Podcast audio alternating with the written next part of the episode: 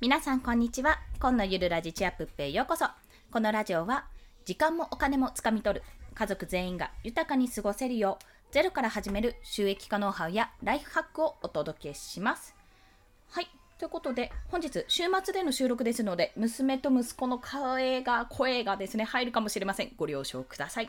ということで今日のお話は簡単。1日5分でできる文章力トレーニング法です。もうご存知の方いらっしゃるかもしれません。はい。これね5分5分かかるかな？人によっては5分かからないかもしれませんし量によっては5分以上かかるかもしれませんが、まあ、大体私の場合は5分ぐらいでさっぱりと終わらせてしまうというところです。はい。何かというと結論。結論ですね。写経です。といっても写経ってあの筆でねこうわーって書く写経じゃなくてここでいう写経は結構ねこれも界隈で広まってるっぽいんですけどもまあ、とある本ですね。もう誰でもいいです。自分の好きな作家さんでもいいですし、自分の好きなビジネス書でも何でもいいんですけども、本を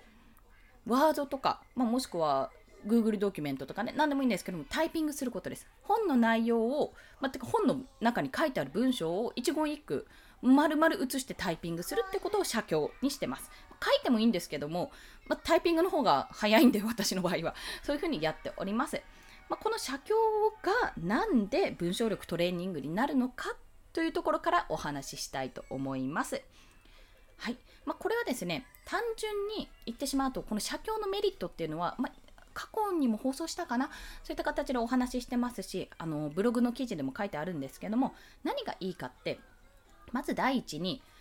インプットとアウトプットが一度にできるんですよ。というのは、本って読むじゃないですか。読んでカーって見るじゃないですか。で、本の内容って読んだだけでももちろん知識として入るんですけどもやっぱどこかで忘れてしまうんですよね。なのでノートにまとめる人もいればツイッターとかでつぶやく人もいたりあとレビュー記事って形であのブログにしてまとめる方もいらっしゃるかと思います、まあ、それを結局のところ読んですぐ入力して読んですぐ入力してなのでインプットとアウトプットを同時進行でできるわけですよ。でこれ内容も頭の中入ってくるし何よりその作家さんの文章をそのまま写すことで作家さんの癖とかあこういうところでひらがな使ってこういうところで漢字使ってるなとかねこういうところで開業入れてるなとかそういったねレイアウトから文章の癖、まあ、文章の書き方見やすさ読みやすさもうそれらが全てねトレースされます。トレースあの写せます。コピーできますね言ってしまいますはい、なので、まあ、ここの注意点が1つだけあるとしたら必ず文章が上手い人の本を写経してくださいってことですね。全然なんか、なんて言ったらいいんだろう。例えば、私の小学校の頃の作文を写経って言っても全然意味がないじゃないですか。こういやいや、そんなの写したところでっていう風になってしまうので、絶対に上手い人でやった方がいいです。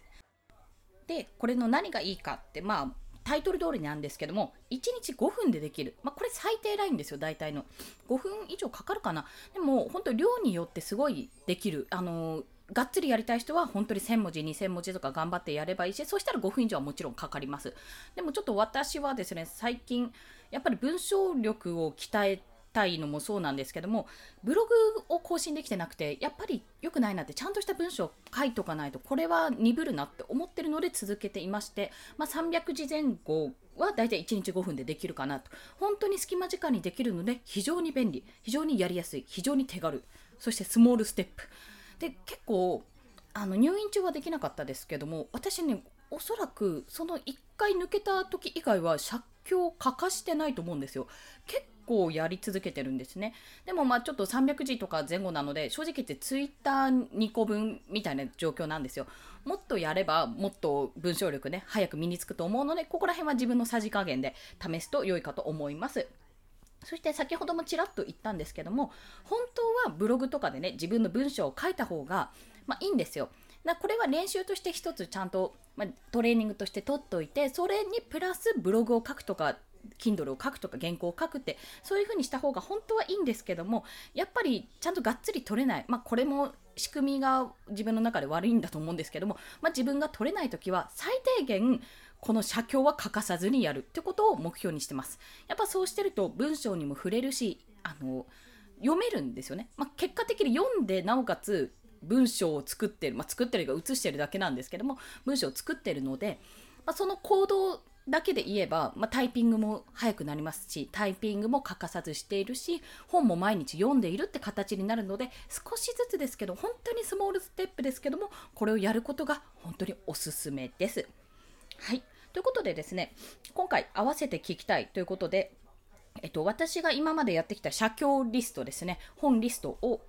お伝えします。まあ、オール池早さんなんですけども、これね、抜けてるとこあるんで、とりあえず3冊お伝えします。1つ目が、文章で飯を食う方法という本です。まあ、これに実を言うと写経のことが載っておりました。で2つ目は、え、完全解説、詐欺に注意、ビットコイン投資の正しい始め方。これはビットコインについて、ま、私もちょっとざっくりとしか、なんかなんとなくくこういうのかなみたいな状態でしか知識がなかったので、ちゃんとこれを知識をつけようと思って読みました。あ読みましたとか写経しました。そして最後がえ YouTube で飯を食う方法ですね。これが今最後でやっているところ。そしてなんで池早さんでなぜこの本かってことをお話しすると、まあ、私の中では読むってことは変、まあ、いうん、池原さんの本だから変な本はないんですけど、変な本っていうのもあれですけど、やっぱ読んで知識としてつけておきたいところがまず第一なのと、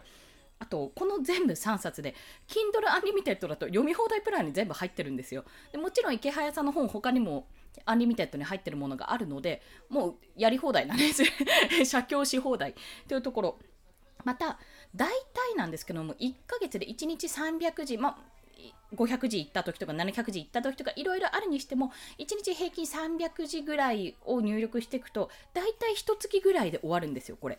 あの池原さんの本自体が。多分ねそれぐらいの文字数なんだろうなって感じながらやってます。で私の場合は目次とかあと後書きとか初めには入れるんですけど目次後書き系は基本的には載せてないです。なので、もうがっつり本部を載せてるような、載せてるというか、着用してるような感じでやっております。まあ、この先ほど言った私の写経リスト3つですね、こちらのリンクを貼っておくのと、あと、Kindle Unlimited 30日間無料でこちら体験できるので、もしまだ体験されてない方は、よろしければリンクを貼っておくのでお試しください。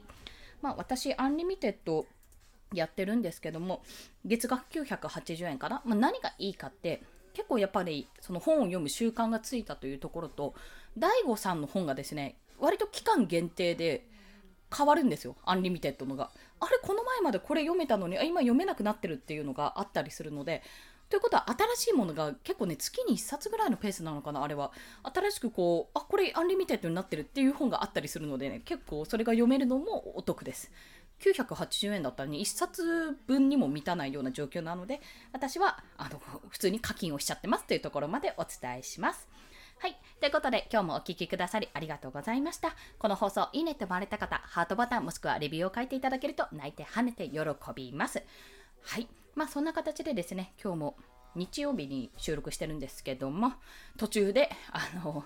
お腹すいたっていう娘の泣き声も入り、あの、ご飯を食べ、終わってからのまた再収録というような形でやってるのでちょっとなんかあれここつなぎおかしいなって思ったところがおそらくそこだと思います。